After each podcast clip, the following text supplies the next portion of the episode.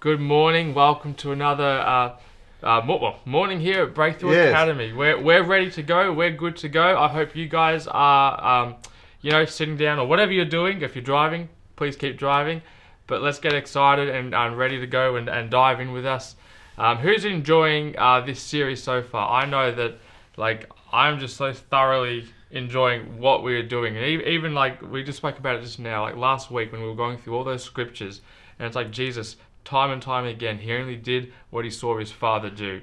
And so, um, you know, that that's a, a big key. But good morning to everyone, and it's just amazing um, what we're doing here. We're looking forward to not just what we're doing here now, but where this is going. Um, God is just doing such an amazing thing. Yeah, I do Um, love. I, I love the fact that we sort of have a plan as, but we just let the Holy Spirit is. It's like He's got a greater plan, and I've just loved following that. And um, it's great to have um, those joining us, uh, Joe Welcome, and yes. and Judith and Richard.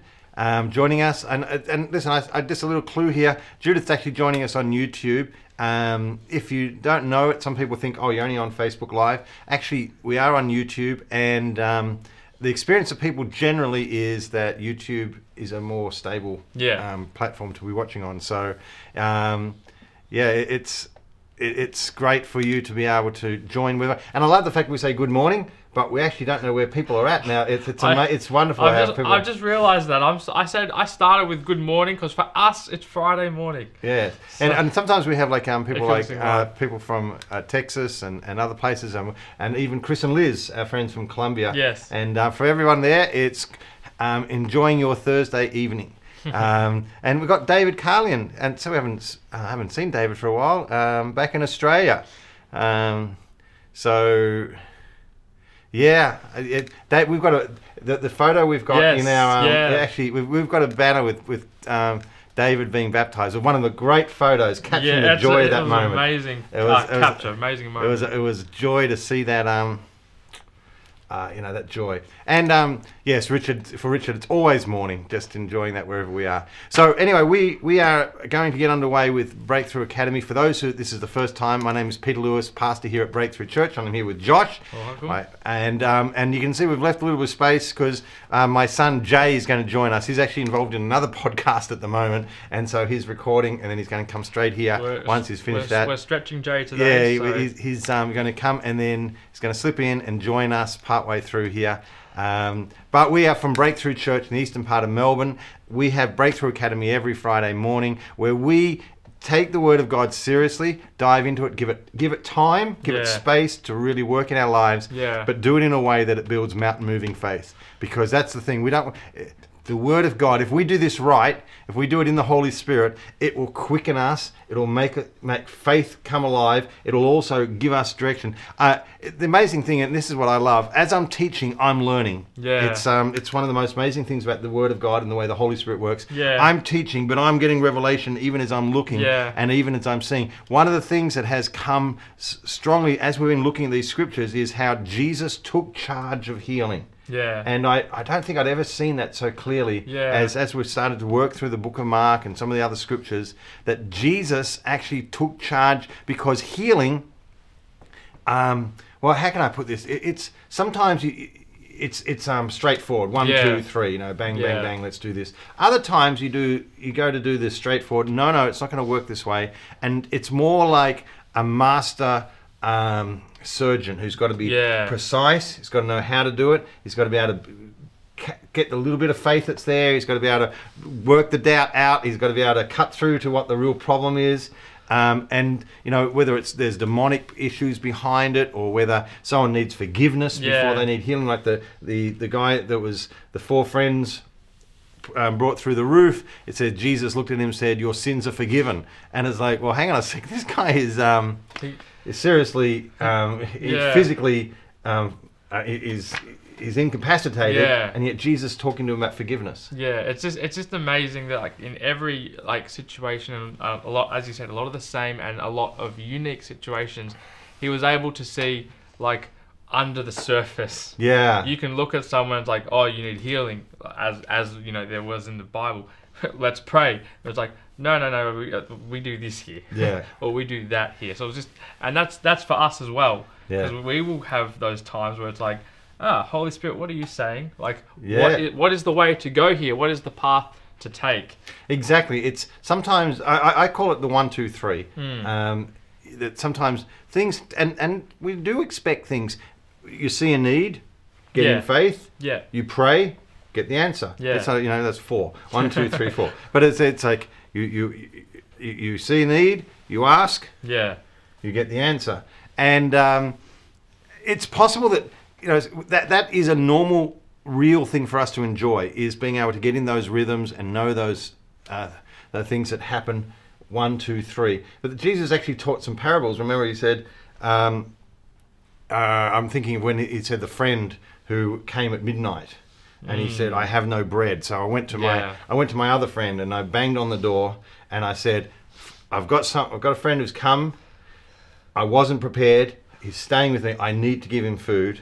Now, in a Ju- in the Jewish mind, it's one, two, three. You have a need. You've asked your friend. It's covenant relationship. This is You got to help him. you got this is this is this totally normal Mm.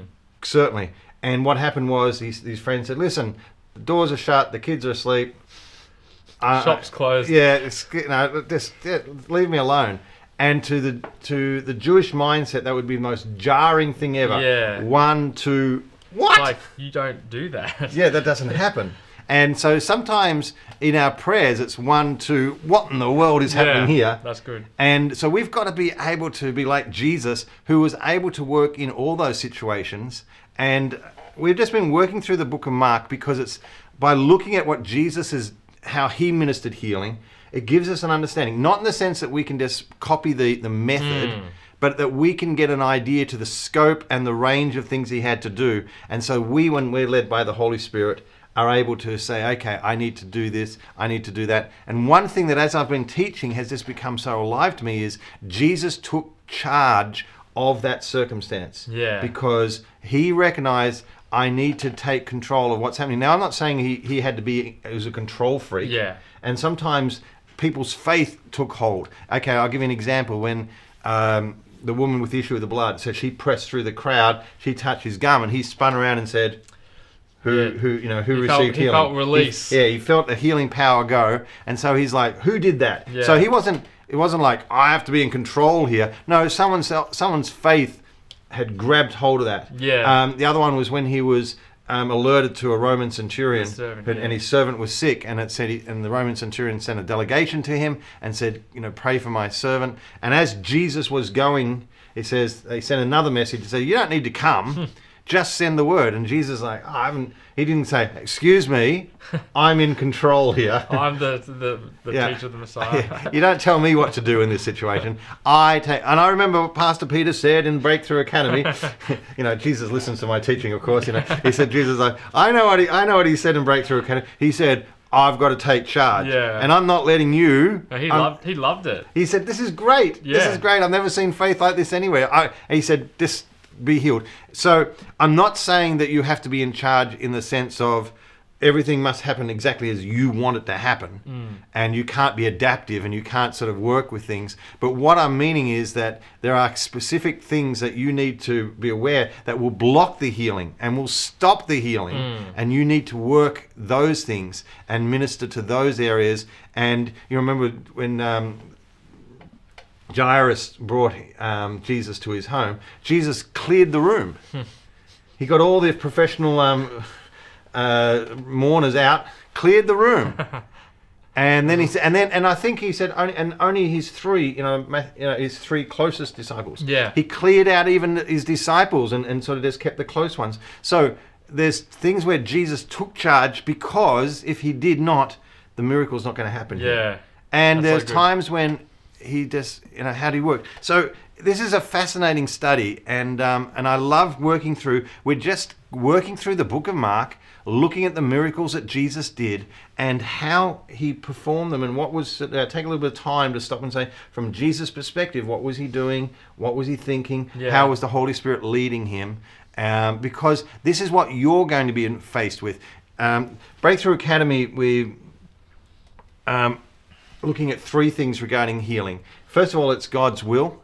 Secondly, how to receive healing. And third, how to give. And we spent the first number of weeks really laying strong foundations that the healing is part of the covenant, the covenant work that God has done, and we went to the scriptures to understand fully that it is God's will. And actually, one of the first scriptures we went to um, is one of the first miracles we're going to cover again today. And but but it's not just enough to know that it's God's will. Just Yeah. because something is God's will does not guarantee that you will see that manifest in your life. You know, the old one, two, three that I said, and Jesus said, Well, you've got to learn prayer. Prayer has got to be laid hold of, and you've got to work out what it is that's the blockage. And in that case, in um, in the parable of the, the man that wanted, needed bread, it said he it was his importunity, which means his shameless asking. He just did not think about himself. Yeah. He just threw himself Yeah. into the request. And you know, sometimes, uh, listen, may, maybe this doesn't apply to you. Uh, actually, I notice I say hi to Christine, my wife. She's um, joined us online, and um, you know, I know this wouldn't apply to her because she's perfect. Okay, but it might apply to you, Josh, and it might apply to me, and it definitely will apply to Jay when he comes. Uh, but sometimes when I'm praying for people, I've got one eye on the circumstance Yeah. and what I'm facing, Oh, never. No. and the other eye on how's this making me look? how does how, how does this how does this affect me and Yes. and my image? Um, I I was I went to a leadership conference um, just a little while ago. Um, and I was watching. It was a, a live link up with Craig Groeschel, who's a great leader, uh, leader in the body of Christ and speaks to leaders. And he was talking about when he was getting mentored as a young pastor, he was told that there was a thing called the the the pastor the pastor's mystique. You know, the, the minister's, and he said you must keep that, which is that sense of ooh, you're a little bit special and different to the other people. And he said, so just don't don't. In other words, don't share too openly about the struggles you're going through, Yeah. because people will think you're not as special as we think you are. Yeah. And he said he was told to keep this pastor's mystique, which is that sense that there's a little bit of specialness. And if we share how, you know, listen, we had a, we, we, I have my struggles and this is the difficulties I've gone through, it's like that could undermine the, the sense of awe and honor that people hold for us. And uh, he's like, I don't think that's good advice because um, there is no pastor's mystique as No, such. There is no. no, there, it's, that, that's, that doesn't exist. But you tell me that sometimes when you're praying for people, you're not aware of. I'm just trying to make sure I look good in this situation. I gotta gotta be the man of the hour. yeah, yeah. I, I got to be the man of the hour. Let me just adjust. I just put that aside, but but look, I'll pray. I'm the man of the hour. You know. It's, Yeah, yeah. I, I, I'm, it's all for the glory of God.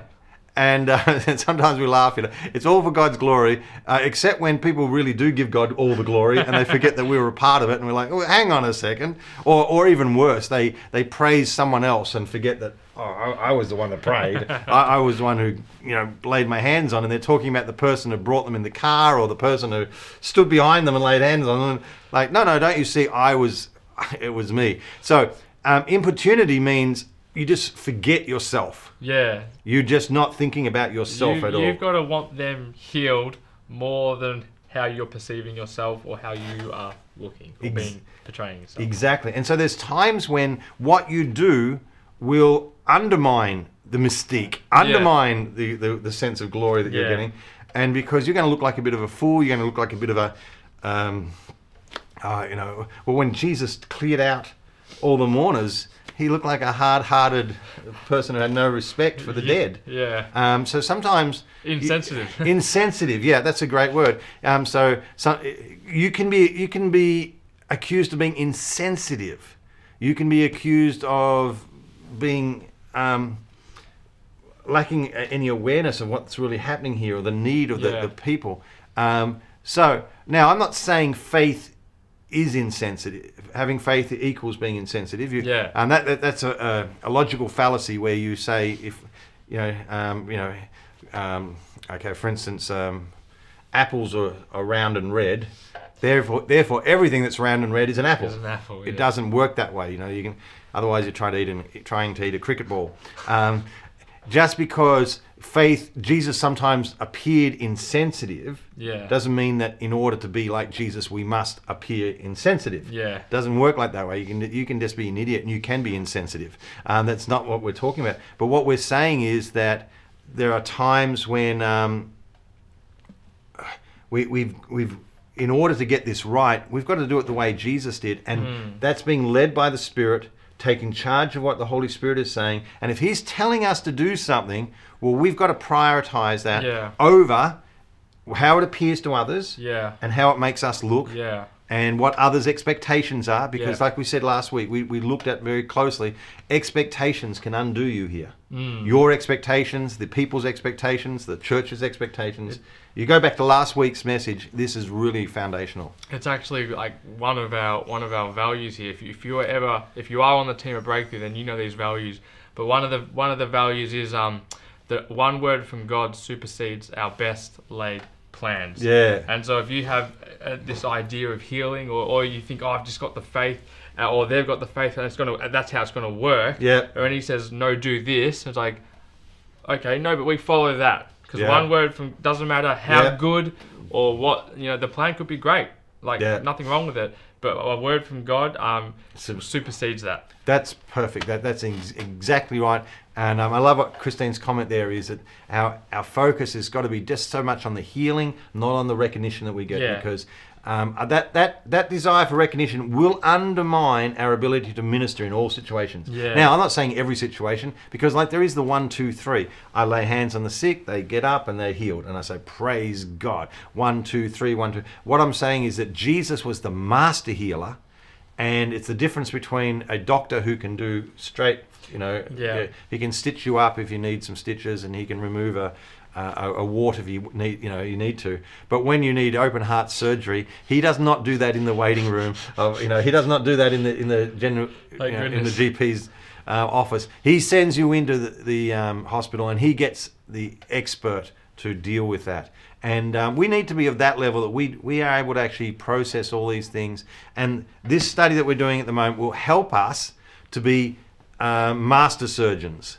Um, if God, it's God that is the healer. Yeah, yeah. Um, You could use a donkey if you wanted. yeah, yeah, that, that's that makes us. Yeah, if ever you're getting really ahead of yourself, just read the story of Balaam, and and, and, and, eventually use the donkey to to speak to that Yes, situation. Yes.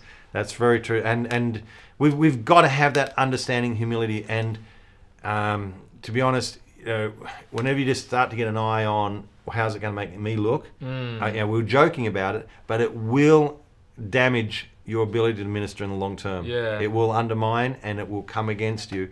Um, it's not good seed. It's not healthy, and eventually it will cause problems. You need to be totally watching for that and constantly suppressing it and, and killing off that flesh bit, Yeah. allowing the Holy Spirit to always make sure it's all about God's glory and it's all about doing it the way God shows me to do it. Whether it gives me glory or not, that's Mm. not the issue because um, ultimately, ultimately we're answerable to God. Yeah.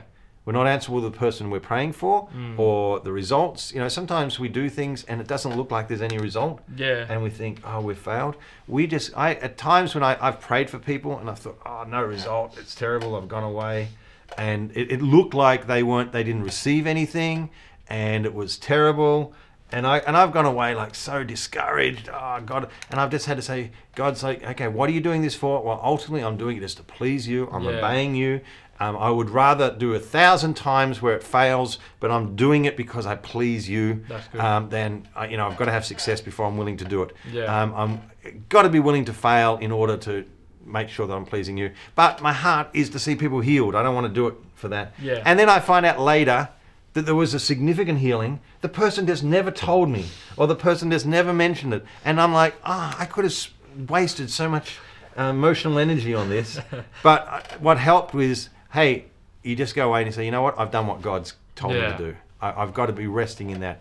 I'm ministering as led by the Holy Spirit. And and and in, in that like example, you've got to be willing to do it. It's maybe even sometimes without getting that. Maybe. Yeah, yeah, exactly. See, you've, sometimes you've got a minister and you walk away and you just don't know. You don't if get you're close if you're loops. wanting that or waiting for that, not not what we were speaking before about the actual like result, but to be like ah praise God. Yeah. You know what I mean? And but and then you you tie yourself to that, and when it doesn't happen, then it's like it will discourage you. Yes, So- e- exactly. You, you're sort of making. Great when it happens, but yeah. Yeah, don't don't let it don't let it become um, don't let it become a central part of what you need because it, it, it's a it's a it's a dangerous thing Yeah. to sort of be looking for that, feeding off that, growing in that. It's wonderful when it happens. When the ten lepers, you know, when one leper comes back and we give God praise, we say, "Yes, thank God for that. We love that. We celebrate with that." But I don't feed off the need for me to be. That gives me, me my encouragement. Ultimately, you've just got to be really confident. Hey, I'm being led by the Spirit, and that's why last week's um, teaching is so important. Yeah. because it's not just about uh, giving you the confidence and boldness to get the healings done, but it also gives you the confidence when you don't ne- necessarily see the results straight away. Yeah. And we'll actually look at that in this in, in the book of Mark. Jesus didn't always get the results that we would expect. We, we just say Jesus one two three, right? One two three. Je- Jesus always got results. You know, can um, that, that's like a meme. You know, Jesus always got results. Jesus, Jesus always got his prayers answered. You know, well, did he? Um, yes, yes, no. What? Um, you say, oh, of course, Jesus got his prayers answered. Well, did Jesus always get what he wanted? Did always Jesus get what he desired? And um, we'll look at the scriptures. We don't have to sort of wonder about those things. We can look at them and go forward. Um, let's go with Mark chapter one. Last week we were dealing with um, Peter and brought Jesus to his mother-in-law's home, and and she was healed. We went through the speaking and the, the you know rebuking the fever, speaking to the fever. Yep. Then a whole lot of people came. Then they went out. Jesus went and said, "No, can't just stay here. We've got to go to all the towns for this." Um, People to see, places to go. Exactly, and we and so we came down to uh, Mark chapter one, verse forty.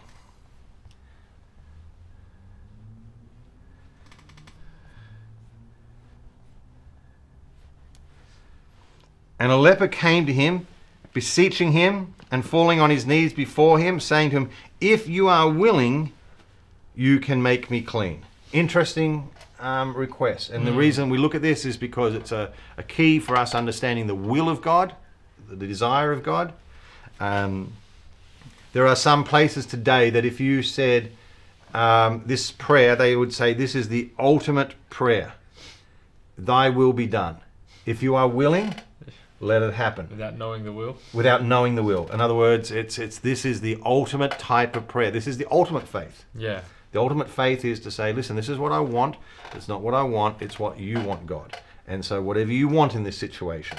And there's a there's an element where um, it, it goes back to Jesus in the Garden of Gethsemane, where he Jesus um, said, "Not my will, but your will be done." And Yeah. they say, "Okay, that that's the that's the, the perfect prayer for this situation." Now, what they what let me just um, explain something here. Um, prayer is a covering term. Kenneth Hagin has some great teaching on this, and it- it's really, really helped me um, over the years to understand prayer, prayer and how to move in it. So, so in fact, I haven't done this for a couple of weeks. You know what I'm going to do, Josh? Let's go back do and do a drawing? Let's do a drawing. All right, because we um, we say the word prayer.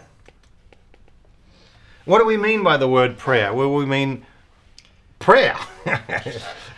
Talking to God. talking to God, exactly.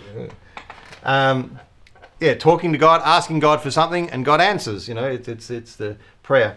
But um, I- would like to point out it's equivalent of using the word sport.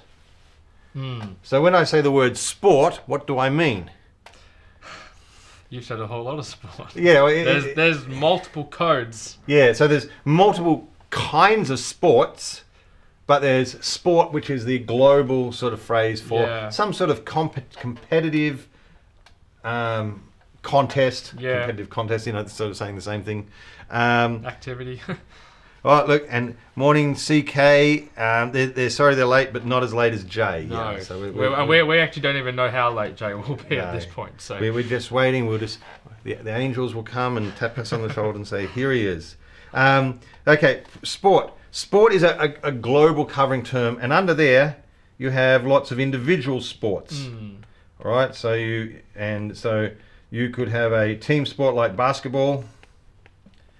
You could have in- more of an individual sport like darts.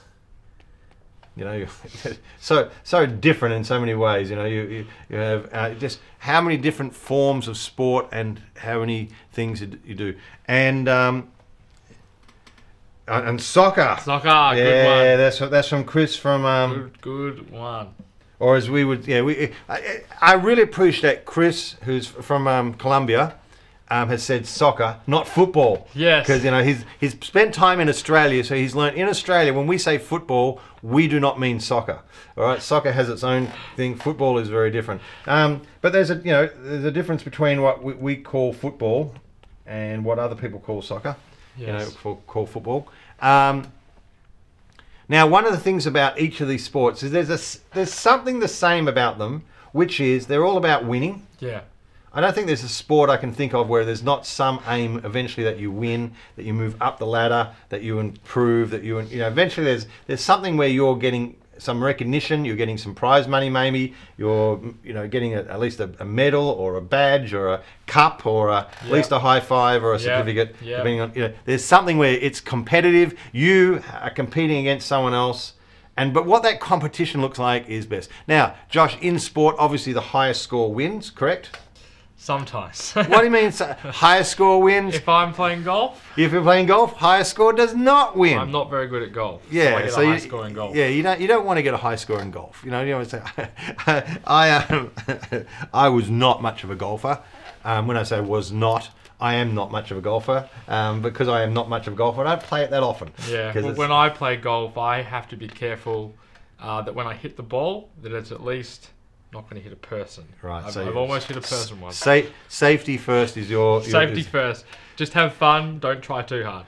Yeah. So I remember as a teenager playing golf in Yarrawonga at golf course. Yarrawonga had some beautiful golf courses. I grew up in country Victoria. They have a, a 54 hole golf course. Can you believe that? Um, yeah. there's So, 54. that's a lot of golf. that's a lot of golf because so many people from the Melbourne used to come up is, there. it, and- is 18 hole. yeah, 18. So you can play. The idea is you just play 18 holes, but you can play different holes, and you can so you can go up there. And, and I, I, you know, we knew friends that would go up there, and they'd spend the week playing golf, and you could play it on, on different courses and things like that. So it was. But anyway, I'm, I'm walking off, and I've got my clubs and or, or my dad's clubs as it was, and um, my um, and this old this, this older lady says, "How do you do, son? How do you do?" I should be encouraging her, and I'm like, 84, you know. And she goes, That's good. Well done, you know. and I said, Nine holes. Nine holes, 84. That's a lot of shots per. yeah. So she's like, Oh, that's not so good. You No. know, I feel your pain. Um, so she was like, 84? What you, that's, that's really good levels.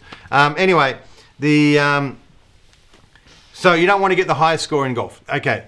There's different rules for different sports. Yeah. But they're all called sport Yeah. because at different circumstances, different requirements. Different rules, different guidelines. Exactly. So you've got to look at prayer in the same manner. That there are different kinds of prayer, Mm. different kinds of prayer, Yeah. um, all under the banner of talking to God, but some are, th- th- there's the prayer of asking, the prayer of petition, where we say, mm. God, this is, I believe this is your will. I'm asking for this thing. it's yeah. a request. It's very clear. I'm putting my faith out for it. And in that one, it's really important to know that what you're asking for is the will of God, so that you can lock your faith in and ask accordingly. There's another kind of prayer, which is the prayer of, of yielding. It's the prayer of taking your life and just giving it over to God. It doesn't, it follows, it's, it's the same in the sense that we're talking to God, but the actual rules for that prayer are so different. One is about finding out the will of God, knowing the will of God, and then asking with particular focus and directing our faith in Yeah. and having a before and after um, you know that's the type of prayer that in, in one well let me just bring it up for you While, while you're finding that, um, CK just said to ask Josh to share the story um, of playing golf.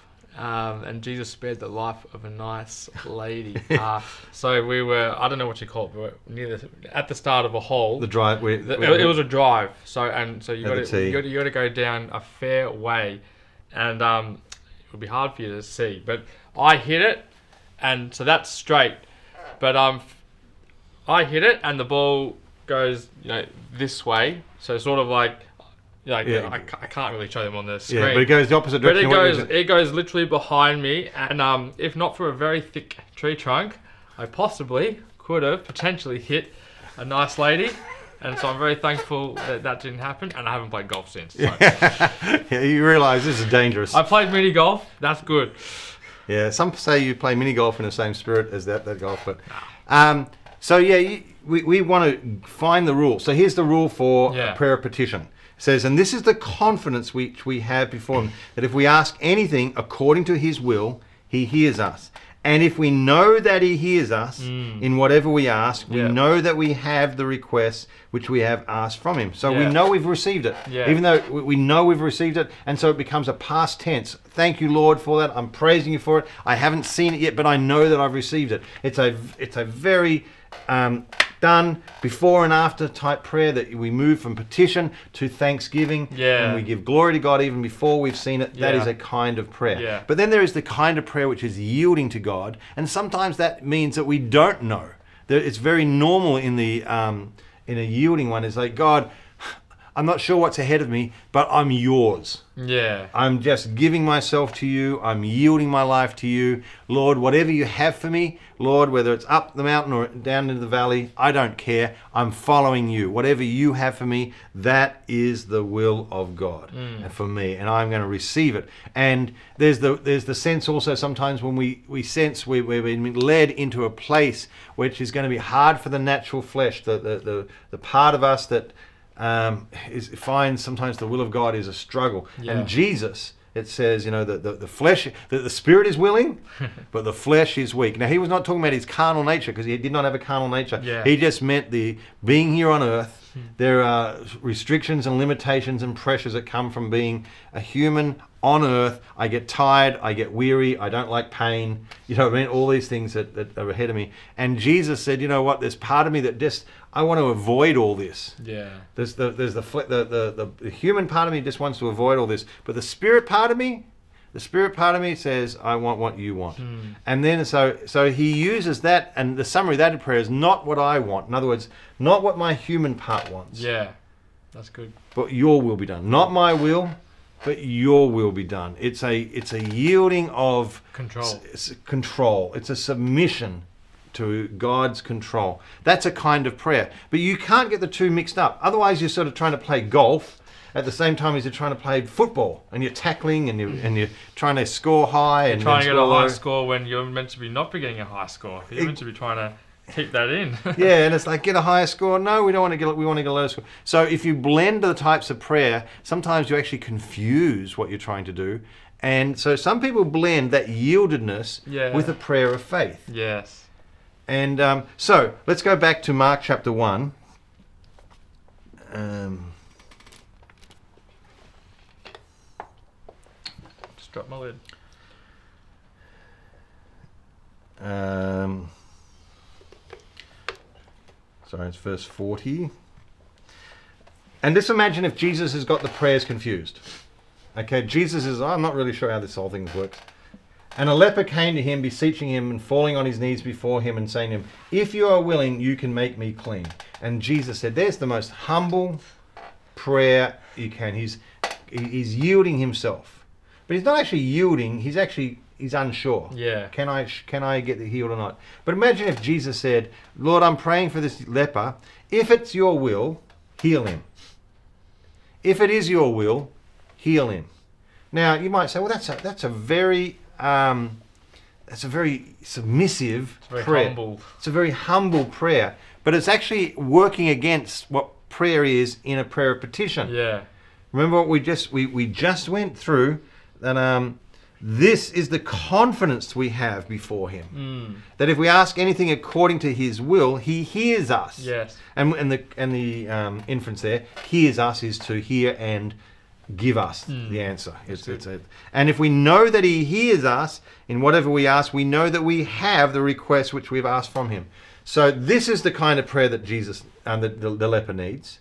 And so if we go back to what we were, um, look at what how Jesus t- he did not use the prayer of yielding here. Moved with compassion, He stretched out his hand and touched him and said, I am willing, be cleansed. Yeah. Now, this is this is really actually quite amazing, um, and it's it's a reflection on the fact of who Jesus was. Jesus actually said, "This is my choice." That's good. Not even God. Yeah. He says, "If you're willing," and he says, "You know, as the minister of God, I am willing, so therefore it's going to be." So there's a reflection there. Um, that this reflected what God wants, His desire. Um, he didn't say. Now, you know, I know you can't you can't read too much into things that aren't said, but there are some people who say, "Oh, phew, that's really good." He happened to be one of the ones that God said, "Yes, I will heal," Yeah. because hey, if it is God's will, well, maybe there are some that is God's will. Hmm. Maybe there are. And a lot of people, if you use the prayer of yielding, the problem you have is that you are totally dependent on the answer to the prayer to show you whether you've nailed it or not. Yeah. If, if, if the person gets healed, it is God's will. Yeah. If the person doesn't get healed, it's not God's will. That's actually, what about the time when it is God's will and there's some restriction and you need to be like the surgeon and you need to be like the expert and you need to say, okay, hang on a sec, let's work this around to get this done. Mm. You can't do that. If you try and, if you get the prayer of yielding mixed up with the prayer of petition, you will not have any confidence to deal with when the circumstances don't change or even go backwards Yeah. according to what God wants. good, yeah. You know, sometimes sometimes we do what God says to do, and actually the circumstances, rather than improving, get worse. And you don't say, "Well, that must mean that God wasn't in this, and God does, you know, God doesn't plan it." Um, the children of Israel were told, "We're going to leave." Moses said, "Let my people go." That was the will of God. Mm. It was the will of God for them to leave. It was the will of God for them to go to the promised land. And it says, well, the Pharaoh said, well, if you've got so much time to talk about leaving, you've got too much time on your hands. So I'm going to now require you not just to build the bricks, but to gather the straw to make the bricks. And so they, their life became terrible Harder. and then became really terrible because suddenly they were exhausted, but now they had to find time to go and gather the straw, you know, before they'd actually go and get, and, and without their quota of bricks Yeah. diminishing in any way. Yeah. So their life went from terrible to even worse when the will of God was declared. Um, Shadrach, Meshach, and Abednego said, you know, when they were challenged, you shall not, you know, you've got to bow down to the idol that Nebuchadnezzar had made. And they said, we're not bowing. And they said, well, throw them in the furnace. And he said, in fact, heat it mm. multiple times, make it much hotter. Yeah. Because, of, because of their resistance, make the circumstances even hotter. I think I think if I got this right, the guard that threw them in like Yeah. burnt up or just Yeah, died. the guard, the guards couldn't get close enough to toss them in Yeah. without burning up. Yeah. and so that he lost a few guards because he made it so hot. But the point being is that they took a stand for the will of God, Yeah. and the heat got increased. Hmm. But in both situations, that was just temporary Mm. because. They, they, they, they, there was a fourth man in the furnace Yes. with them, So and God delivered them out of Egypt and brought them into the promised land. But what I'm saying is sometimes circumstances can go uh, backwards before you you see God press you know before you continue to hold on and believe God and press in to see things turn around. So the problem is if you have the yieldedness prayer and you mix that with your prayer of petition, you have no capacity Yeah. for resisting when things either stay the same or even get a little bit worse. Yeah. You don't see, you don't you sort of say, well, that mustn't be the will of God because I have basically said, hey, here's my petition, but it's what you want, God, and how do I know what you want? So that's to say, not my will, but your will be done. And it said, if it um, and the prayer, and I've heard when I was growing up, this was a common end to the prayer that that, that my, my spiritual elders, the people that were people I respected in the church, they would pray. And if they're praying for someone who's hurt their knee, they said, Lord, we, we, we, we're praying. And um, Lord, and you know, they even used King James language when they prayed. Some of them it was very spiritual. Lord, Lord, Thy, you know, we pray for our brother, and you know, and um, you know, a lot of people don't even wouldn't, wouldn't hear this today, but back then it was the more spiritual you are, you even use King James language, and um, their heart was good, the desire was good, but they were mixed up regarding how prayer worked, and so they would say, Lord, um, our brother's got a, a really bad banged up knee or is very sick. We ask you to heal them, if it be Thy will. Always, if it be Thy will at the end. and because it was like that's the ultimate humility. All prayers lead to Rome there. Yeah. Um, can I be honest in saying I don't think I ever remembered anyone getting it being the will of God for anyone to be healed. Um, certainly nothing so supernatural Yeah. that it was evident. Some people got healed, but you know, like if they had the flu, three weeks later, they were they were back at church. Um, so that it was sort of, but so was their unsaved neighbour, you know, Yeah. sort of thing. You know, it was like, this was not necessarily a reflection of God's intervention or miraculous power. I don't remember any times when um, I was made aware of something where that a prayer would be miraculously answered. So my just experience was that ah, every time we prayed, if it be Thy will. It's not going to be God's will. Yeah. he, he obviously he, he just doesn't pray. He just doesn't heal people Yeah. because there was no sense of confidence and um, being able to press in and develop our faith to the point where we no no we believe God and if it's not being healed we keep pressing in and keep believing and keep confessing until we see that breakthrough of healing so this is an important um, situation where Jesus responded and so you've how, what can we learn from this um, It's- like again with the master surgeon. They don't just um, go, oh, we'll, we'll cut here, take this out. You know, they they research, they they take X-ray Yeah. or whatever it might be. They go, oh, here is the blockage, yes and then that's where they cut for. Yeah. So it's like you know, know know the rules, the guidelines, and and like um like diagnose it yeah and go for it. That that's a really good point. You know, surgeons diagnose things. They, they take time to get be accurate what they're dealing with. They they do the, run the tests um, because you've got to know what you're praying for. And in this situation, the leper came. I am willing. Uh, sorry, it says, "If you are willing, you can make me clean and move with compassion." So the the motivation, the motivation is there. We talked a bit about motivation here. we need to have that same motivation that Yeah. Jesus. Um, if you don't have compassion for the people that are struggling and sick, you need to spend time. I'm just just putting out there. If, you, if you've become a little bit, um, I don't want to be. The trouble with compassion is that it, it, it can be it can be tough sometimes. Yeah. You see situations that are hurting, It can get like emotional or personal sometimes. Yeah, it, it, it you can see situations. Um, I've been involved in praying for people and situations. Very, um, it really pulls on the heart. Your, your compassion. Um, there's part of me that's like, oh God, if it was up to me, I'd just, I'd just heal them. Do you know what I mean? Mm, yeah. And, and that, that sort of, and and when I'm saying that, I have certainly moved beyond being able to say, God, I know better than you. I know God's will. I know it's God's desire. And I know that when there's a, a failing, it's because there's something that needs to be to be corrected and fixed and some sort of something needs to be broken and i am constantly asking god to show me as we go through these scriptures and things like that so that i'm not facing situations but can i say one of the things i cannot do is close my heart and Yeah. block off that compassion Yeah. because it, I find it too difficult to to um, engage. But neither can you become so. You know, you need to be able to to minister and have compassion, but at the same time being able to um, not walk under and become uh, burdened by it Yeah. um, not not be, become so heavily weighed down by this. So compassion is not guilt and burden and, and heaviness that we're feeling and, and taking on their their weight. It's a feeling of um, just the, the, the, the genuine love and care that I have Yeah. for you, and I look at you through that, and um, and we, we need to, to ensure that that's constantly working.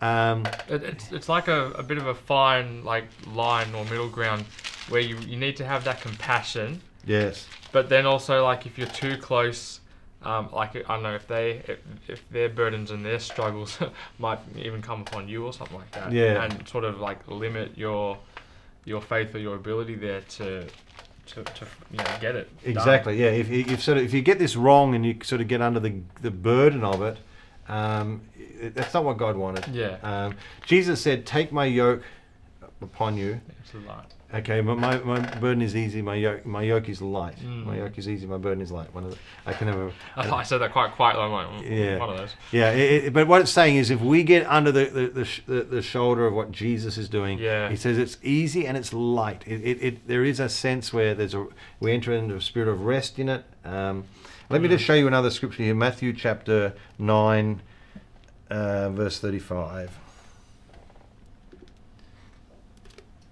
Jesus is going about all the cities and the villages, teaching in their synagogues and proclaiming the gospel of the kingdom and healing every kind of disease and every kind of sickness. Doing it, And seeing the multitudes, he felt compassion for them because they were distressed, downcast, like sheep without a shepherd. And he didn't say, I'm going to heal all of them. Actually, look what he said. He said to his disciples, The harvest is plentiful, but the workers are few. Yeah.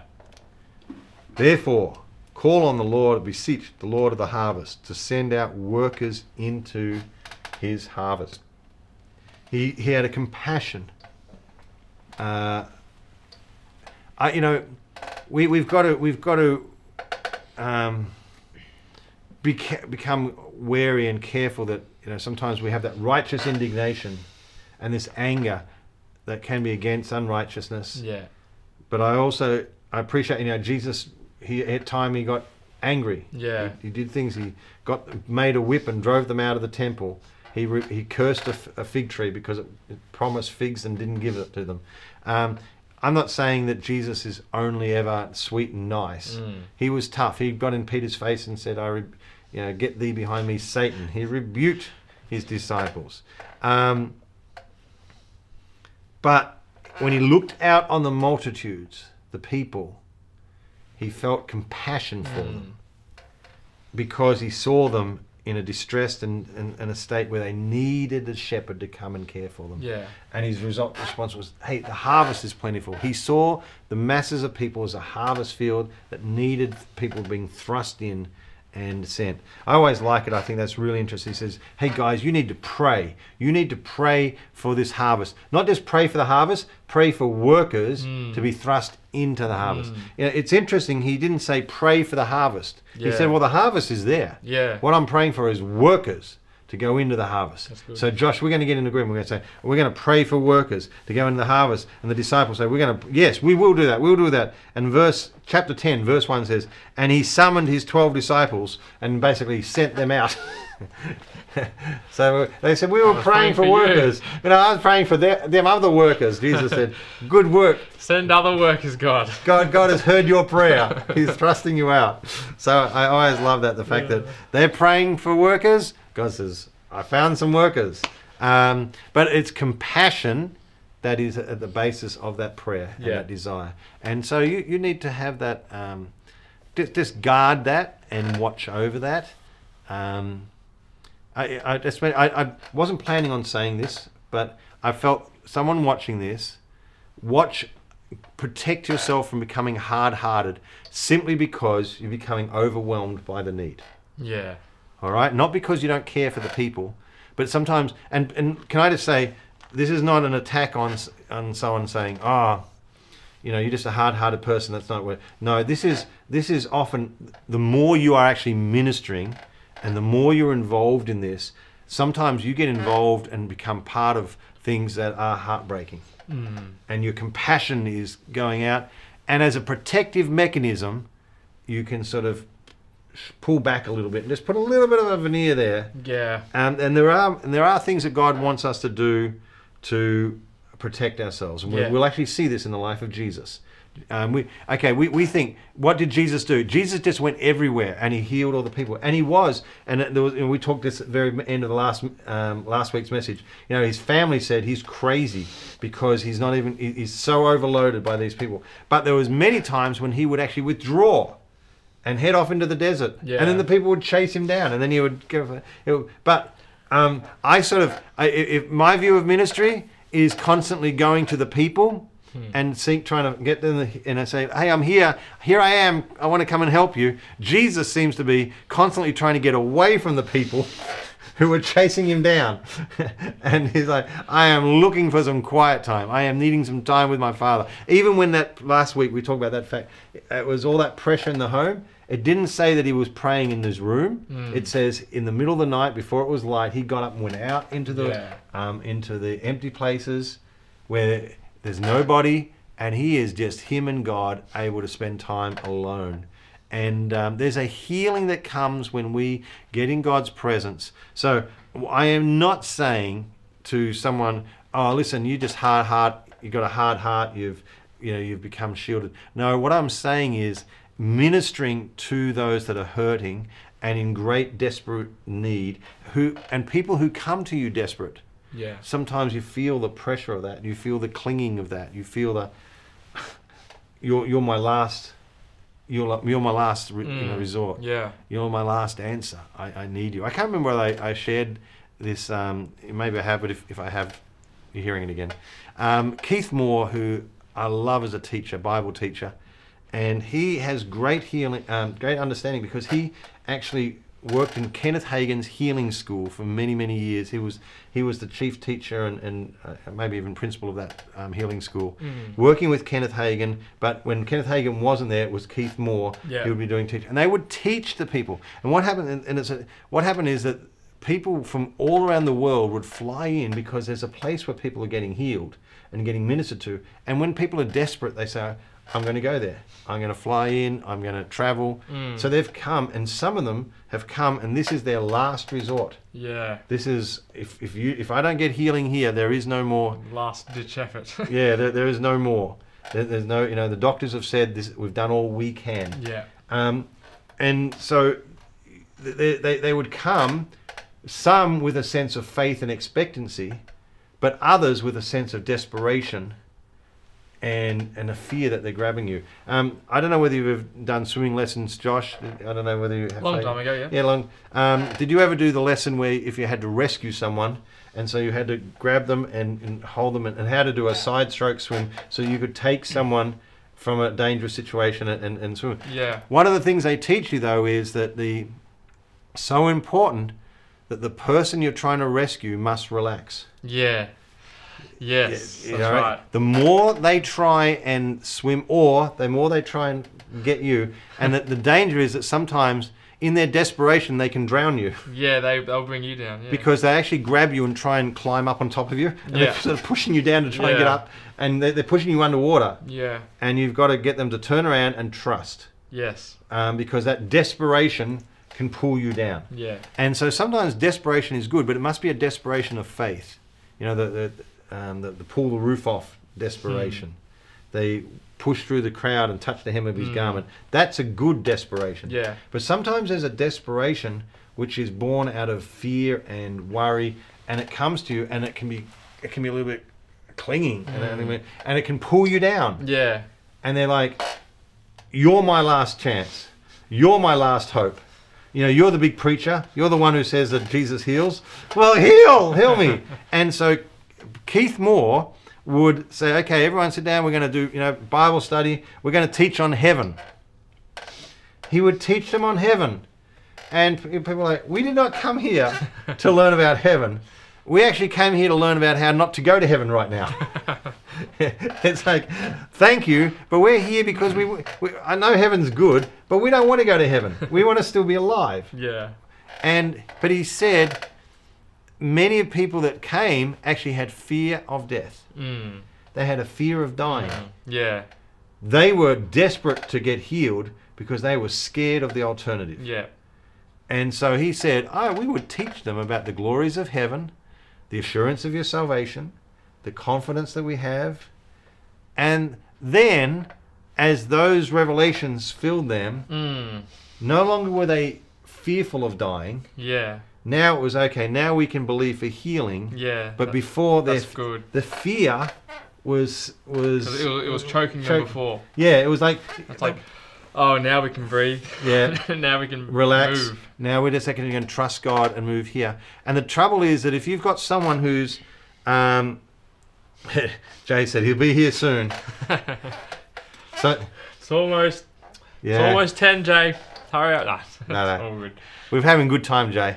So you can come yeah, and join us. well, that's, yeah, that's all right. So you got to think of like that swimmer drag. Now, sometimes when you're ministering healing and wholeness to people, you can catch that desperation. yeah. You can catch the, the disappointment when things don't go right. Yeah. And um, you know, we'll look at six scriptures. There's scriptures where the disciples came to Jesus. Why couldn't we get it done? You know, we'll look at those because we need to understand that one, two, three. Jesus gave parables one, two, and nothing. So how do we fix that? How do we work that? What, what you know? What are some of the, the keys to that? And um, one of the dangers is that when one, two, and it doesn't work, and we get under pressure, Mm. um, and we feel that the, the I, I've been dragged down with it. Yeah. And one of the ways to cope with that is just to push it aside and, and, and stop your heart from feeling Yeah. because you don't like it's hurtful it's disappointing to be engaged and connected and to have compassion for people but it's ex, ex, it's exhilarating when you do that and people are healed Mm.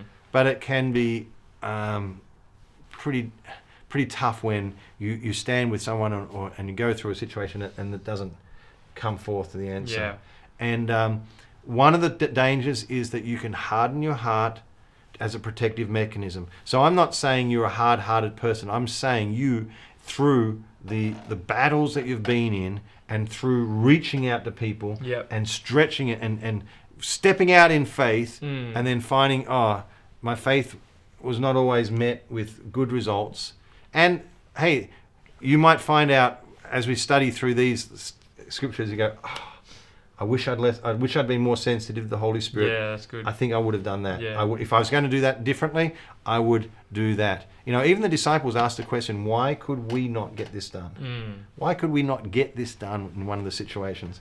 And so, by teaching them on how to open up to faith, um, Keith Moore broke that off. You So need you need to be aware of that. Um, I did a teaching. Um, I'm not sure whether I've taught um, so much at the church, but I did a, one of our teaching Espanol, which is I do a Spanish teaching on Thursday mornings with Chris and Liz, and um, I taught. Uh, there was one of the things I'd seen many years ago that has been pointed out to me that in the book of Revelation, John talked to the seven churches, and he had a Jesus says, "I want you to speak to each of these churches," and there were seven of them, and only two of them got a really, you know, a decent report. One of them, Philadelphia, got a very good report. Others got sort of mid reports, but a few of them got some very bad reports. Now, to me, it's just like, yeah, yeah, yeah, seven churches. But these were the seven churches that John was very familiar with. They were they were churches and pastors that he knew.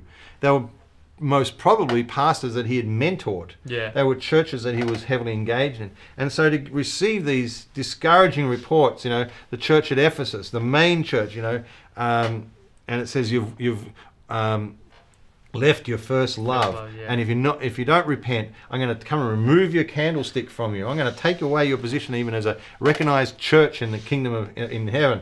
Like, oh, Serious. serious stuff. And, and, and over here, and, you know, you're, you're, you're following this teaching, and over here you're doing this, and over here you you say you're amazing, but you're actually blind and, and, and naked, and, and, and you need to repent. And I stand at the door. You know, one church, Jesus is on the outside. Stands at the door knocking. Yeah, he's on. He's not in the church. He's outside the church, saying, "Hey, uh, can you let me back into the church?" You know, How long has he been knocking? yeah. you know, uh, you know, uh, you know. So some churches, God's not even in that church. Um, work, and so it was like ah. so two chapters, chapters two and three, is, is these the seven report, and and you see it all. But chapter four, Revelation chapter four, just just go with me here for. That's what we do. And We do. He says, After these things, I looked, and behold, a door open in heaven, and the first voice which I'd heard like the sound of a trumpet speaking with me said, Come up here. Come up here, and I'll show you what must take place after these things. And I was in the Spirit, and behold, a throne was standing in heaven, and one sitting on the throne, and one who was sit- I've just had a really tough look at what's happening in the churches, and the, and and it's like, come up here. Let's go up. Come up here. Now I'm going to show you things to come. You know, there's some pretty wild stuff happening.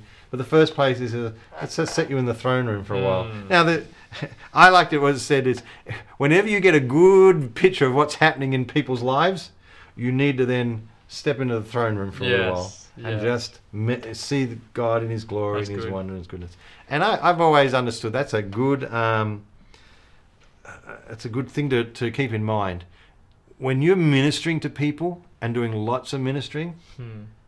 you really you, you want to work it that you're ministering out of your spirit and being led and directed by the holy spirit but because of the compassion that you have and it's normal and actually that's quite right for you to feel compassion because you don't want to harden your heart Yeah, absolutely. you don't want to become just it's a formula Yeah. a b c i don't really care I'm, Yeah. I'm just totally i'm totally just you know I'm, just administering this without really even thinking I'm not connecting with you at all.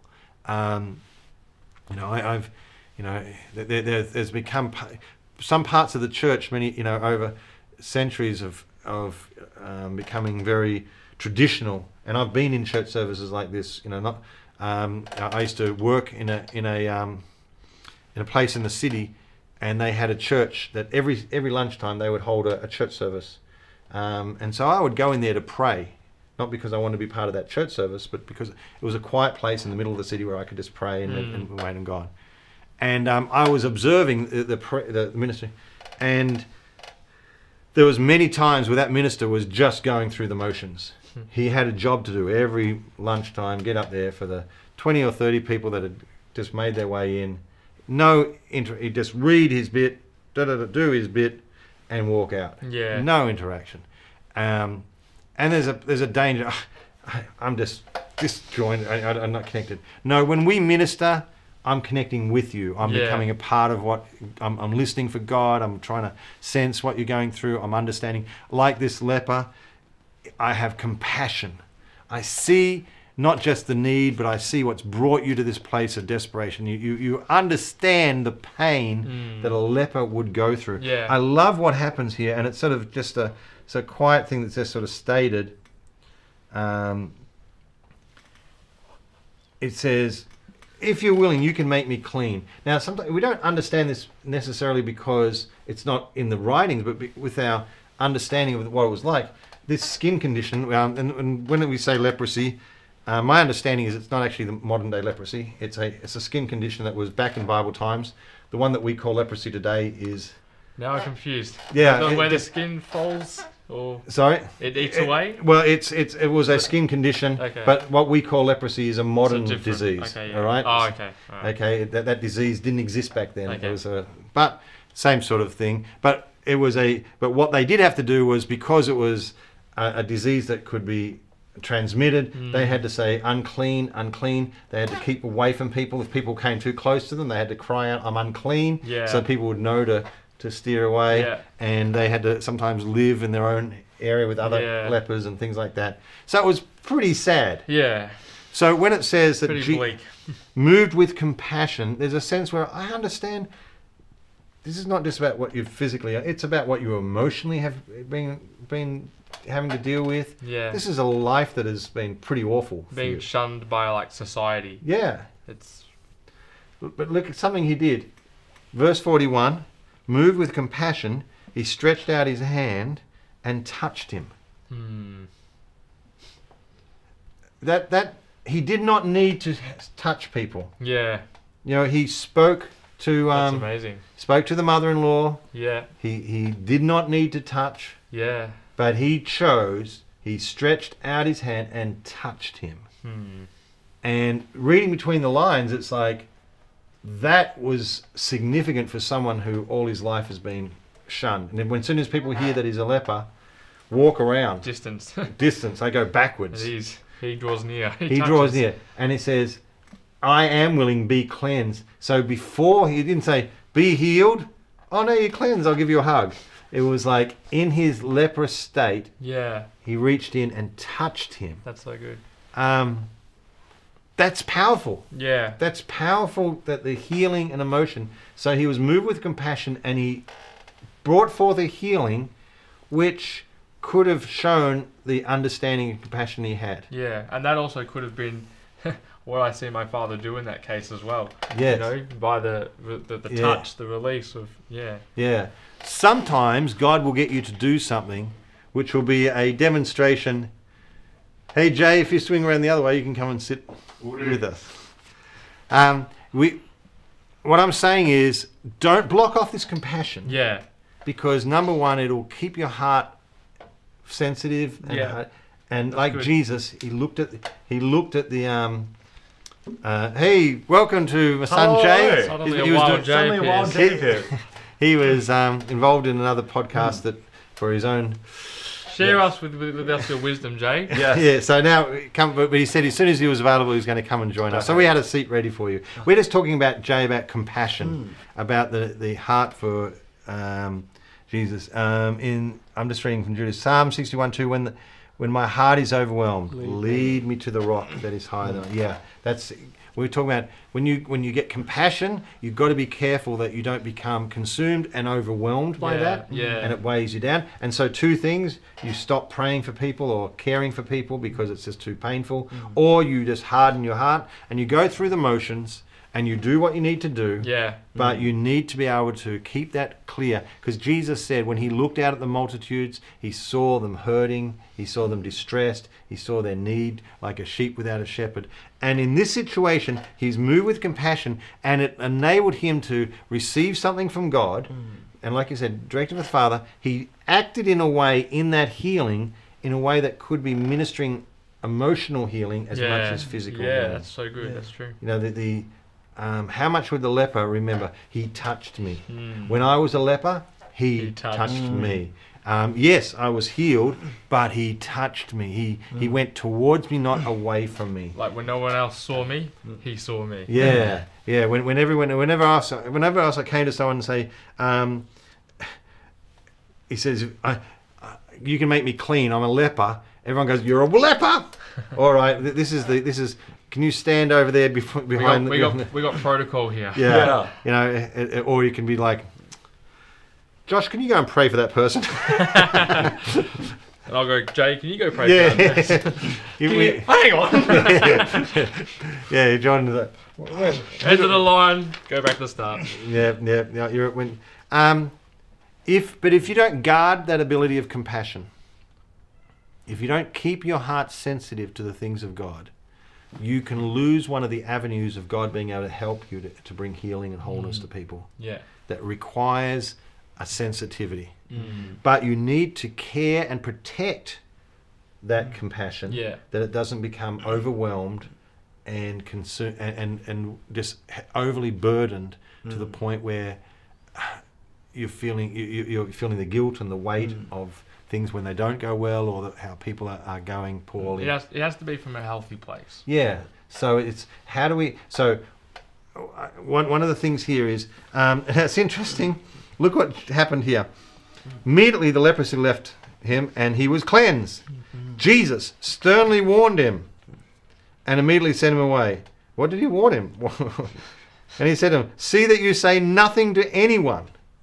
But go show yourself to the priest and offer for your, your cleansing what Moses commanded for a testimony to them. Go, um, go and go and do what you do to, to get the, the certificates. Yeah. Now, some people with healing, um, it's like, oh, should I get doctors involved or not? You know, as if as if the anything to do with the medical world is anti-God, Mm. and only t- true faith is Mm. we don't involve the medical world at all. Yeah. I want to say 100% that um, I never find that God works in that me- that where he's like the the medical world is not his enemy. The medical world is not um, working against this. I remember once, um, you know, the personal situation, of a family member that um, was in a hospital, and um, and I went in there to minister, and I'm like, oh God, it's this the spirit of death is in this place. And God said to him, They are working against death. Now they're doing everything they can. They're doing everything in their in their possession to do that. Mm. Get in agreement that they are at least going in the right direction. You can add your faith to this. Yeah. Mm. You can make it a faith place. So, but I had to I had to sort of on purpose bring my faith into that Yeah. because I was sort of like, oh, this is awful for atmosphere. Yeah. And the, the and it was like, that's not the you know. I understand hospitals are, you know, uh, it's difficult. They're they're using everything in the natural realm, and they're they're doing it as best they can.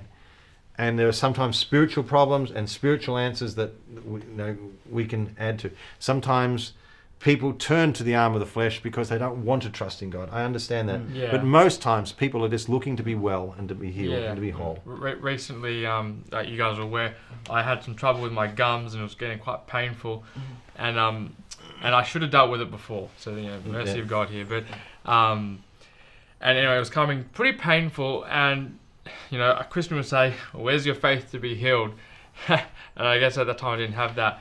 But my prayer and my faith was, uh, um, I'm going to make an appointment, and I'm going to be able to get um, first of all my dentist and i'm going to get an appointment really quickly Yeah. um, like several times before when i have made an appointment Um, I don't know if you've ever done that. You, you can't. They're busy. Yeah, You a- cannot yeah. get in. Yeah, like, De- dentist. You bring up a dentist. And say, yes. Uh, what, what time would you like in April? Yeah, and that's six like- months away. like- Yeah. What? A year ago, um, I try. I also wanted to get a checkup, and they said, "Well, we can fit you in in about three weeks."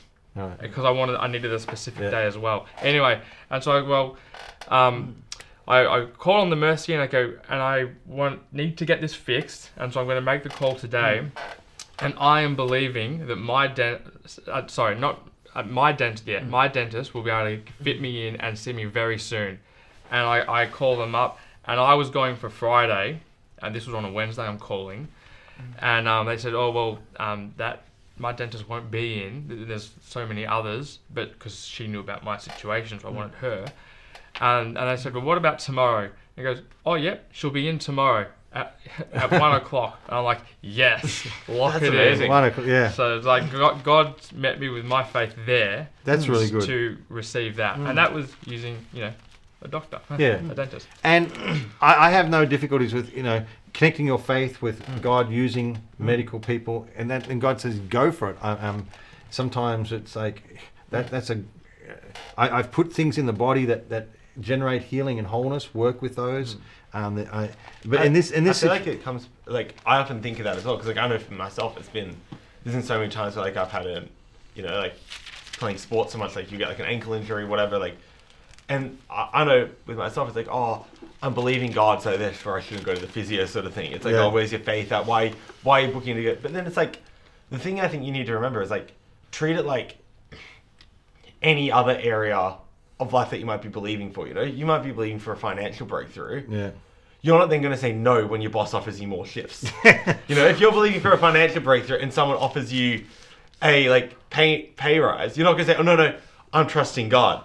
Well, yeah, duh, dummy, God just provided for you the way you've been No, praying. I'm believing for a lump Is that sum. no, no? I was, I was believing for God to God to provide. He did. He provided you a job, a pay increase. He just provided you more hours. He just provided you this this work on a Saturday that you weren't expecting. Whatever. It's like, I think we can sometimes get so caught up in like, but it's like we wouldn't really do that. It's like we'd say, oh, praise God, that's amazing.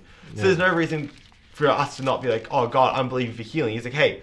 I've got you booked in with this doctor, and I'm going to give that doctor a supernatural wisdom, and he's going to be able to treat this really well, Yeah. Yeah. really quickly. I'm going to bless the the tablets or whatever he gives you to take for a week, so you can get. So I'm going to use God's like I'm going to use those as my vessel, but it's like Yeah. oh no, I'm not sure why it is something about healing that we so immediately associate. Oh, we must you know it must be at church on a Sunday, someone lays hands on us and Yeah. it's like no, God can use any. All these other sources, God does that. There's no doubting that or denying it. But God also uses all these other sources as well.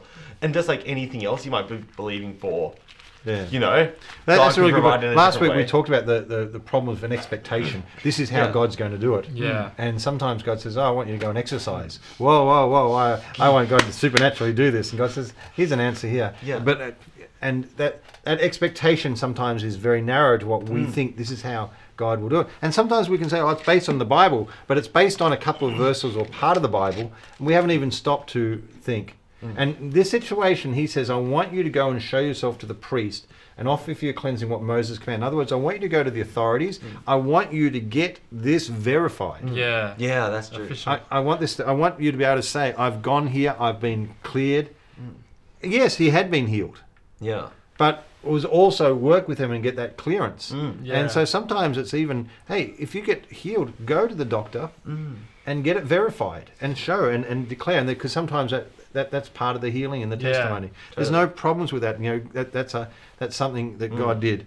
And so he sends them to do that. And then remember he said, don't don't say anything to anyone. But instead, the leper went out and began to proclaim it freely and spread the news about it to such an extent that Jesus could no longer publicly enter a city, hmm. but he had to stay out in the unpopulated areas and they were coming to him from everywhere. It's amazing that Jesus says, Don't say anything. What, why is he saying that? He says, Because I want to be able to sleep in a bed tonight. Yeah. I want to be able to sleep. Fair. I want. I, I actually want to sleep in a room. I want to be able to eat my food at a table. Um, I want. To, I want to be able to go into the city, and um, and the lepers paid no attention to that. Yeah. Um, this is. I, I don't know how. He's just been healed. Hmm. He's been told One thing. one thing. just please don't tell anybody. And the leper's like, I'm telling everybody. Um, when you heal people and minister to people, we also have an expectation what should happen afterwards. Yeah, that's true. yeah, one, two, three, four. This is how you respond. This is what you do. This is how this is how it will work. Um, sometimes people go rogue. Yeah. People go rogue. They don't Mm. do what they should do. They don't behave like they should, um, and it can be very disappointing. Yeah. Sometimes in this situation, it was actually very inconvenient, uh, much of an inconvenience to Mm. Jesus, Mm. Yeah. because it was um, Jesus was looking to guard that area. He had that compassion, Mm. but he also really guarded that relationship he had with God and that walk where he was not being controlled. Now, there was, like we said, chapter three, so many people were coming, he didn't have time to eat. Um, but I want, let's just skip through to Mark chapter 7, verse 24. Mm. Um, this is this is a well-known story of.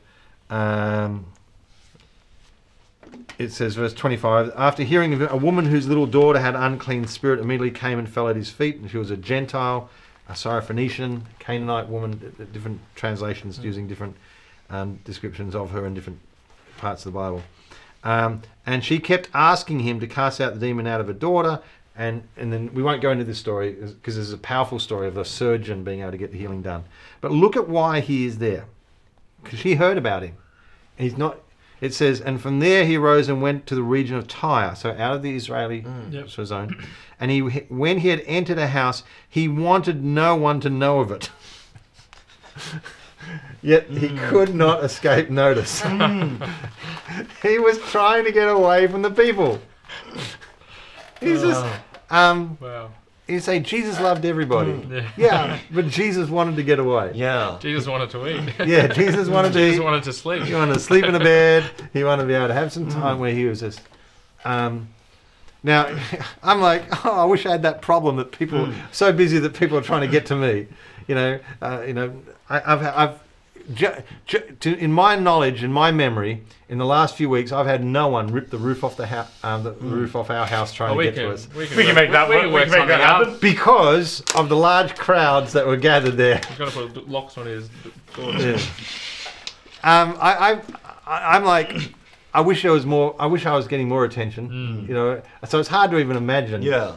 But it's interesting that Jesus, um, you just sort of expectation, imagination. This is what Jesus.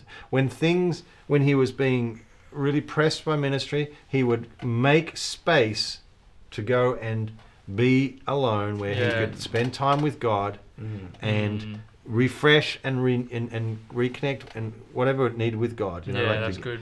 um, so I'm mentioning this because compassion is a powerful influence, but unless you guard your heart, and if you just become busy with ministry mm. and out of compassion compelled to o- always be on the go ministry, mm. Yeah.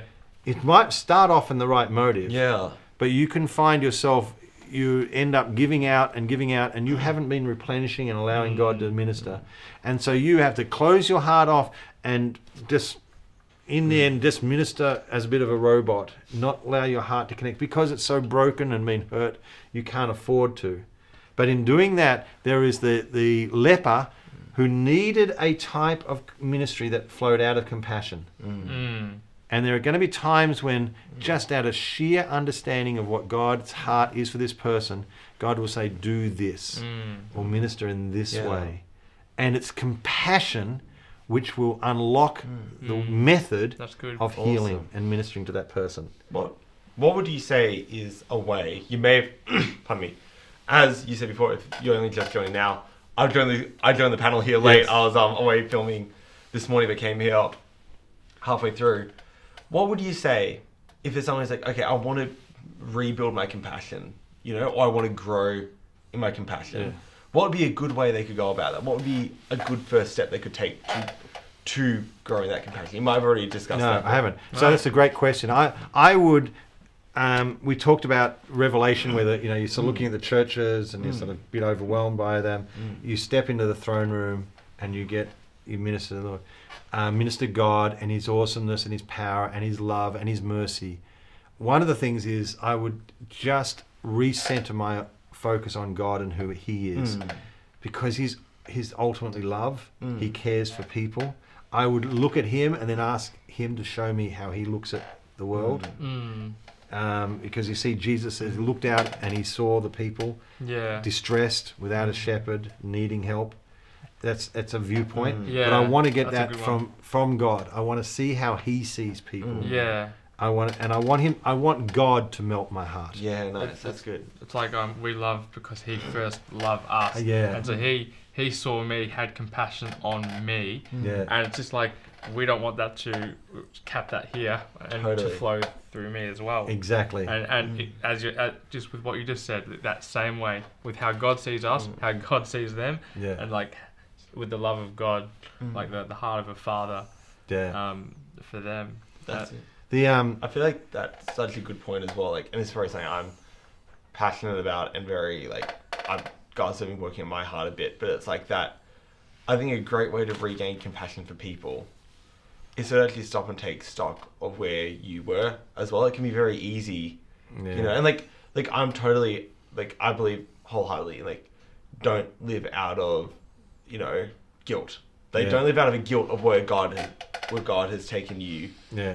from. You know, like don't don't live a life where you're trying to make up for the mistakes you made before God or before Yeah. you reset your life before God. That's exactly the opposite of what He intends for us to do. God has paved the way for us to live with a completely fresh slate, which is incredible. Mm. But sometimes I think people can take that to the point of completely forgetting even that our slate was ever white fresh, and it's like that we're just Yeah. who we are. And it's like we can get a bit of arrogance, and there can be. a bit- So a great way I think to get compassion for people is to regain that love and remembrance of what God has actually done for us and the Yeah. regain a appreciation for grace. And Yeah. we regain the appreciation for the grace God showed you. There'll be your heart will be the show grace to others the same Yeah. way you needed it, sort of thing. You will see people through that. I feel like that's a, for me at least, the times when I'm the most compassionate for people around me is the times when I'm the most grateful for the compassion God showed me. you Yeah. know? Yeah. I, I think that's really good. I think a couple of scriptures. First of all, Philippians 2, where it talks about um, have the same attitude in you that was in Jesus. And then and then talks about how Jesus left heaven, came to earth, died on the mm. cross. yeah. And it said, by meditating and thinking about all that Jesus did, it becomes a, a compelling in me to also show the mm. same attitude. Mm. Yeah. And there's also that parable where Jesus shared about the person that had been forgiven this huge sum of money. Yeah. And, um, and then he said, then he went out and he found someone who owed him some money. Another. And even though it was a much smaller amount, and he said, no, unless you pay it all, Yeah. you're going to be, you know, I- I- you know, Jail. I'm going to throw you in jail. And when the king heard about it, he said, I, I forgave you. Now, when you look at the amounts, the amounts are like billions of dollars. Like it was, the actual amounts are not just um, thousands. The amount that the person owed him, which is like a tiny amount, in the nat- in today's money is about twenty thousand dollars. Yeah, okay.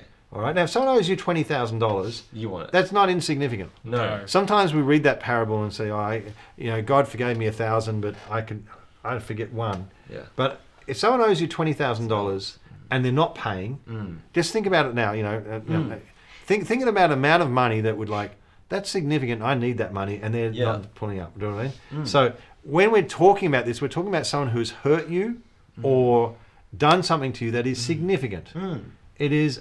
It's, it's a significant amount that they've they require. I need to forgive you, but it's not a miss. You know, it's not like oh they cut me off in the car park. Yeah. No, this is this is something that has significant impact on my life, and they've done the dirty on me, and I choose now to release you because, in the in the bigger scheme of things, I am so forgiven.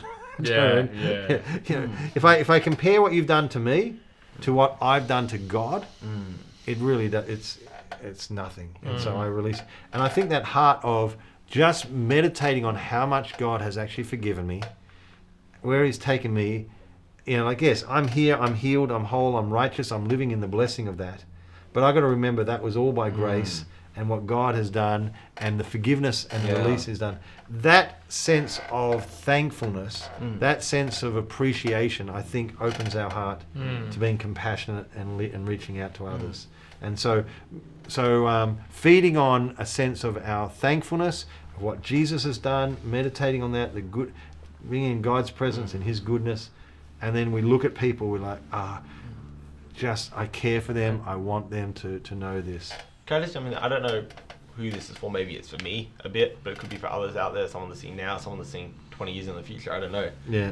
But I just sort of felt God saying that as well. Like, um, there's a point where it's like when you're saying that, like, oh, I'm so grateful for what God's done for me. It's like maybe you're at a point right now where you've like maybe life really sucks, or there's something you've been believing for. Maybe it's just a healing, or maybe it's a provision or something, and God hasn't come through, and it's looking Yeah. worse and worse. And I almost felt like it was like this. It was like you're saying in your heart right now this phrase like, oh, what could I be grateful to God for what He's done? Yeah. if that's what you're saying, that's it's like yes, I can understand. I understand how painful and tough it can be when you're believing for God and it feels like it's not coming through. But find some perspective. Remember what God, what has God done for you? Well, you're saved and you're going to heaven, not hell. Yeah. God came and gave His only Son for you to die. It's like, don't forget at the core of it what God has done for you. Maybe Yeah. at the moment, the battle you're facing, you feel like God is as absent as He's ever been and He's as silent as He's ever been. But don't forget the fact that you're even here today in praying for that is because of a God who came and loved us and stuff. So it's like sometimes when we can get caught in that, you know, and like I, I there's that verse I forget where it is where it says um it's like God resists the proud but gives grace to the humble. You know, Yes. it's like that. Yeah. If you're saying to yourself, I deserve this, Yeah. well maybe that's why you're finding God quite distant at the moment is because he what it says Yeah. like God is distant from the proud, but he gives grace to the humble. So it's that realizing where you where you've come from. That can be a great way to find mm. Yeah. God. In that, if you're, I'm not sure who that's from, but I just really felt that quote coming out of my heart. It's like, oh, what could I ever be grateful to God for? Well, there actually, when we stop and take stock, there's a whole lot we can be grateful to God Could- for. Could I just piggyback onto hmm. that? Because I, I, just thought something, but I wasn't going to Yeah. say it. But hmm. um, but it sort of uh, might fit in with this. Hmm. Might be for someone else. Might be hmm. for me. Hmm. But um, for me, it was like, I do something for someone, like be selfless. Yeah. Um, and because when you're doing things for yourself, you know, that's, that's good and that's fine. And, and in line with, with getting that compassion again. Um, and maybe this might be the answer for someone. You know, Yeah. if you're believing for a healing, do something big or small, whatever it might be, whatever God speaks to you, do something for someone. Be selfless, mm. Yeah. and it'll sort of open up or unlock mm. um, that compassion again. Yeah. that's good. Yeah, Yeah, sometimes you become locked in. Oh, the disappointments you're feeling, mm. and that can be a blockage to the compassion you can feel for others because it's like, why, you know, Why should I deserve yeah. to show them? and, and, and even and, and, and even it's like, oh, they get healed. Like, oh, even angry and annoyed. Like, how come they get healed and I Mm. Yeah. and I don't? Um, there's that sense where yeah, meditate on all that God has done for you. This is, the Bible says in First John, by this we know that um, that God loves us. By this we know that you know He has um, sent Jesus to be the propitiation of our sins. He has Jesus has carried out our, our sins. This is how we can know. And we can focus. If we just focus on those things and that, that healing and that wholeness, then that gives us a um, a fresh ability to reach out and minister to others. And when I say we need to withdraw, um, it's very particular. Jesus would would get into the presence of God and re- be refreshed by that. It's um, you know, yes, there's physical um, restoration. You know, like go and spend a week in a spa, you know, resort, whatever. Yeah, enjoy that. But I'm not. Those things don't necessarily restore this. yeah, It's, uh, you need your spirit restored, and you need your heart ministered to by the Lord. Yeah. So this is not just a physical thing. Get out of get out of pressure. It was about being in a place where I can focus on God and give Him attention. And so I encourage you, m- make sure in all this, in everything we're doing, I think this is the takeaway from here. Make sure that you are finding a space where you are, are able to spend time in God's presence, be refreshed, mm. be restored, and so that when you minister, you're ministering out of that fresh flow. And if you are finding that you're being overwhelmed or your heart is just becoming a little bit hardened, you need to, on purpose, go to the grace of God, allow mm. Him to refresh you, heal you, so that you can minister. Because this is the thing that I hadn't seen. This minister, this healing that Jesus brought flowed out of compassion, and He did it in such a way that it was connected to compassion. yeah, There are times when you, in order to bring healing to someone, you need compassion flowing so the Holy Spirit can show you the way to do this. That's good. Mm. All right, and um, sometimes it's so you know you, you might Mm. you might pray for this person very differently because something over you know whelms you or, or leads you, and you suddenly say, I, I I'm connecting with the, the the hurt that this person has received. You know, he reached out and touched him. Mm. And um, he, he did something bold and courageous in that situation because people were like, don't touch him. Um, but he was ministering healing. Can I also say with that, like, there's a point where obviously for Jesus, Jesus sees things very different to how we see it. So like, I understand that sort of thing. But like, taking that example with the compassion, if you were to go to do something like that, like in the day, what leprosy represented, you Yeah. know, if that was us, we probably actually not only did the compassion of going and touching the the leper show to the leper the love of Christ, but the fact is we probably won't wouldn't do that without compassion because the fact is we would see it as I don't want to touch the leper. Like I don't want to do that. But it's like maybe the compassion will actually lead you to do not just because what they the person on the other end of the healing will see. But there's a point where the compassion can lead you to do things that you wouldn't do. Yeah. Put yourself in areas of vulnerability. Put yourself in areas of um, open yourself up for an embarrassment, open yourself Yeah. up for humiliation, open yourself up for hurt in ways you wouldn't if you weren't compassionate for those people. I know we sort of discussed that before, Yeah. but it's like maybe if without compassion, you're probably not going and touching your life because it's embarrassing. It could cost you uh, your dignity, or like people would see you differently from that. Yeah. Other people, your family, or people might there's a avoid danger. you The danger. It's a, it's a there's transmission a, there's a physical danger. yeah. People might people might outcast you. Yeah. But without if there's a compassion, you'll do it anyways. But without that compassion, you won't actually go through with Yeah. Yeah. You- ministering the heal. I, and that's exactly the point. The, the this compassion opened the door for a way of healing that might not have come without that compassion. Totally. Yeah. particularly mentions it. It particularly mentions he had compassion. Yeah. Um, and sometimes you can be ministering to someone, or you wouldn't choose to go over and do something. Um, you know, say, oh, I wouldn't do that. Um, oh, if you've ever prayed for someone who's maybe been homeless and, and they're really, you know, they, Mm. some people have got nits and lice and fleas and Yeah. and so like, yeah, Lord, I bless them. Yeah. I speak healing. But suddenly God says, go over and put your arm around them. Mm. Mm. And you're like, Go and sit with them. yeah, and, Mm. and you say, and, and you say, how can I do that? And you say, suddenly, because I don't see them as This. this mess. I see them. With, I see them with Mm. compassion and love. And so, because of that, my compassion, I'm moved to go and do something. And I don't know what that act is bringing healing Mm. plus the physical healing or plus the, the Mm. salvation or whatever. So, compassion gives us something that when we wouldn't think normally to do that, it, it, it, compels us at time. It re- makes it something we do with joy and, and out of and, and with genuine care. So we're gonna we're gonna leave it there. We have just got through to the end of chapter one of Mark. Yay! Um, I plan to be about chapter three in the first week, so um, that was all right. Um, but we're just enjoying. I hadn't seen that. That I, I was actually planning to do some other things today, but it was the just something grabbed my heart. I believe it was for someone, maybe us here, maybe you. But I, I'm I'm I'm actually speaking, and I want you to. Mm. I- I'm just taking time to say it again because I want it to be very clearly heard. If you have struggled, if you have put mm. barriers up, mm. begin ask the Lord to help you wash those away because you mm. need compassion in order to mm. minister. Mm. But you also need to say, God, help me to be able to protect my heart and this level so I can have compassion but not become overwhelmed Yeah. and become choked by the people's needs. Um, I've got to be very careful, and we will look at examples where Jesus was faced with desperation, where he ministered and, and pulled back and let faith control the situation, not the desperation Yeah, of that's people. good. All right, you know, you, you can't. Not we're not talking about faith that's powerful and pulling, and we're talking about when fear, fear is holding. Remember, where, where Jairus' daughter. We'll get to that. Jairus and it says. They, they came to him and said, Your daughter's dead. Don't bother the master. Yeah. And Jesus turned to him and said, Don't be fearing, Mm. only, Only be, be believing. Yeah. All right, stay in faith, Jairus. Stay in That's faith. good. All right, and Jairus is is is like, oh, okay. If I got into fear, I'm becoming desperate, Mm. and I'm desperate in the in the in a faith sense, but I'm becoming fearfully desperate, and that's clinging, and that'll pull you. Yeah.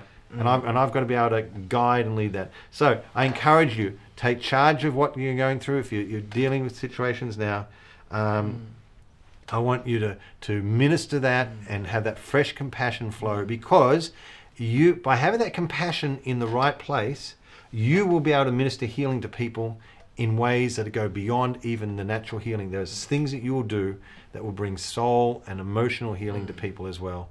Bless you. I appreciate everyone. Oh, we've had Madeline joining us. We've had David. David, Madeline, Judith, Yeah. Chris, uh, myself.